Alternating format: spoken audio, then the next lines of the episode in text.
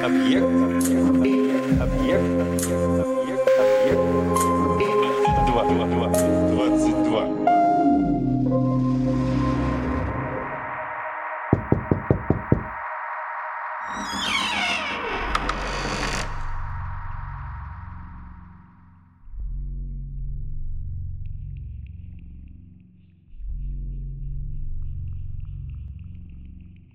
Эта маленькая история, индуистская притча в своем первоначальном виде, была впервые рассказана мне в Нью-Йорке мистером Сурендой Пателем.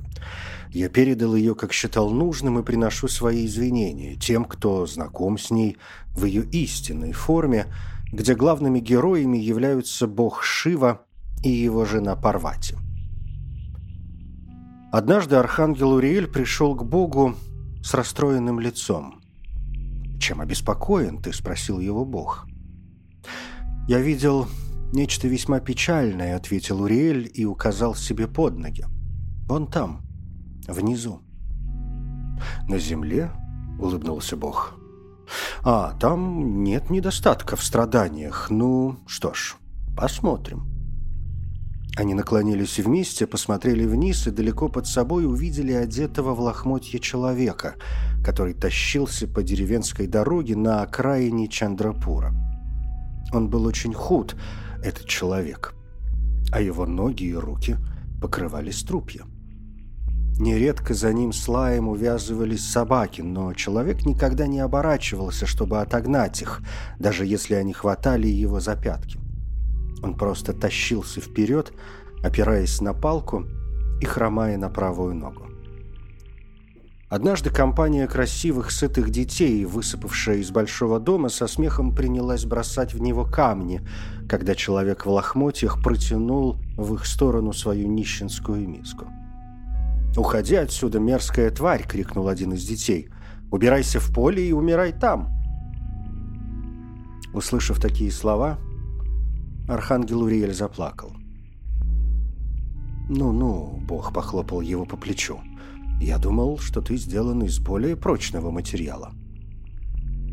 «Да, конечно», — ответил Уриэль, вытирая глаза. «Просто мне показалось, что этот человек внизу олицетворяет собой все несчастья и лишения, выпавшие на долю сыновей и дочерей земли». «Ну, разумеется, олицетворяет», — кивнул Бог. «Бог». Это ведь Раму, и это его работа. Когда он умрет, его заменит другой. Это почетный труд. «Возможно», — сказал Уриэль, закрыв глаза и вздрагивая всем телом. «Но мое сердце не выдерживает такого зрелища. Его печаль отчаянием наполняет его». «Отчаяние здесь недопустимо», — заметил Бог и потому я должен принять меры, чтобы изменить то, что вызвало его у тебя. Смотри сюда, мой добрый архангел». Уриэль поднял голову и увидел, что Бог держит в руке алмаз размером с павлинье яйцо. Алмаз такого размера и чистоты сможет накормить Раму до самой смерти и обеспечить его потомков до седьмого колена, сказал Бог. По сути, Алмаза лучше этого нет на земле. А теперь посмотри. Наклонившись вперед, он оперся на руки и колени и опустил алмаз между двумя прозрачными облаками. Бог точно рассчитал падение камня, и тот упал на дорогу, по которой шел Раму. Алмаз был таким большим и тяжелым, что, будь Раму помоложе, он, несомненно, услышал бы, как он ударился о землю. Однако слух у Раму сдал за последние годы, равно как и легкие, и спина, и почки. Только зрение оставалось у него таким же острым, как и прежде, когда ему был 21 год. Тем временем Раму поднимался по дороге на пригорок, ничего не зная об огромном алмазе, который лежал, сверкая и светясь, в туманном сиянии солнечного света по другую сторону вершины. Остановившись и все так же опираясь на свою палку, Раму глубоко вздохнул, и вздох его перешел в жестокий кашель.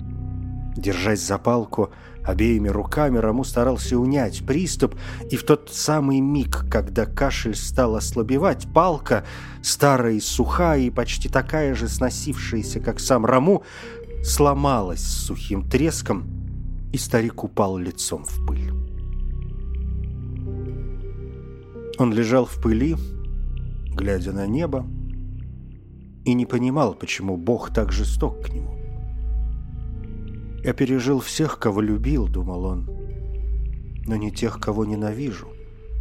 Я стал таким старым и безобразным, что собаки лают на меня, а дети бросают в меня камни. За последние три месяца мне не удалось съесть ничего, кроме объедков.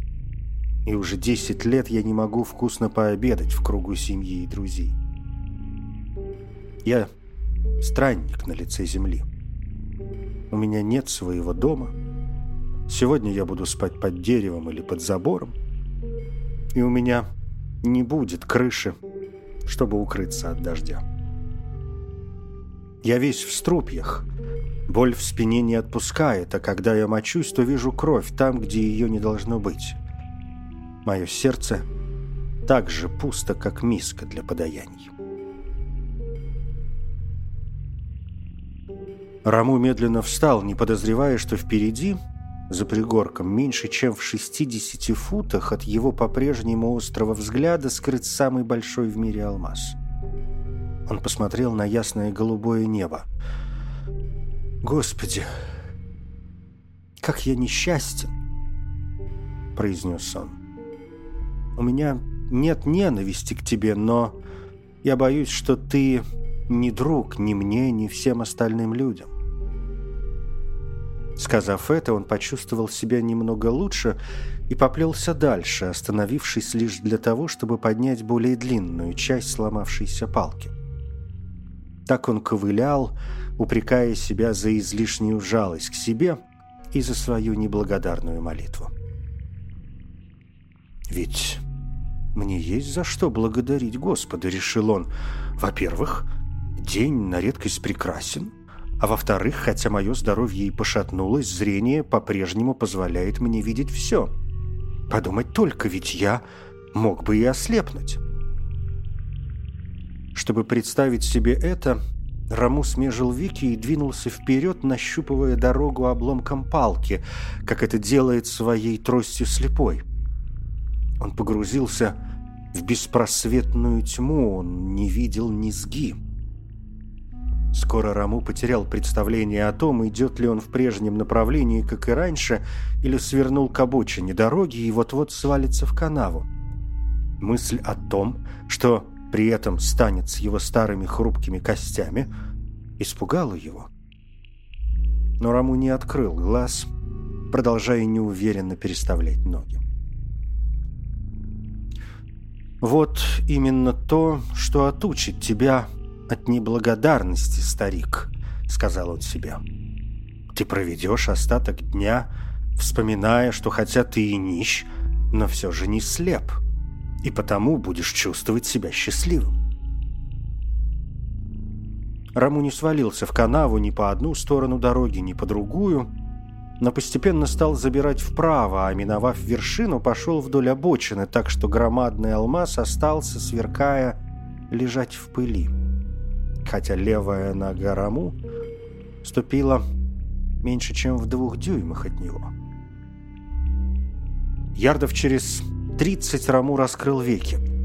Яркий летний свет хлынул ему в глаза, и ему показалось, что этот свет проникает даже в мозг. С радостью посмотрел он на голубое небо, на пыльные желтые поля, на утоптанную серебряную ленту дороги, по которой шел – Раму улыбнулся, заметив, как птица перелетает с одного дерева на другое. И хотя он ни разу не оглянулся на огромный алмаз, лежащий совсем близко позади, болячки и хвори отступили. «Благодарю тебя, Господи, за зрение!» — воскликнул он. «Спасибо Всевышнему и за это. Может, я увижу на дороге что-нибудь ценное? Старую бутылку, которую можно продать на базаре за деньги, или даже монету?» Но даже если я ничего не увижу, буду смотреть сколько захочу. Спасибо тебе, Господи, за зрение, спасибо за то, что ты есть. И с этими словами, довольный, он пошел дальше, оставив алмаз на дороге. Тогда Бог протянул руку и, подобрав алмаз, вернул его на прежнее место, под горой в Африке, откуда достал. Затем, словно вспомнив что-то, если про Бога можно сказать, что он что-то вспомнил, Бог отломил ветку железного дерева и бросил ее на дорогу, что вела в Чандрапур, точно так же, как он бросил алмаз. «Разница в том, — сказал Бог Уриэлю, — что наш друг Раму заметит ветку, и она послужит ему палкой до конца его жизни». Уриэль с сомнением посмотрел на Бога, как почти всякий, даже архангел, может смотреть на пылающее лицо. «Вы преподали мне урок, Господи?» «Не знаю», — вежливо отозвался Бог. «Ты как считаешь?»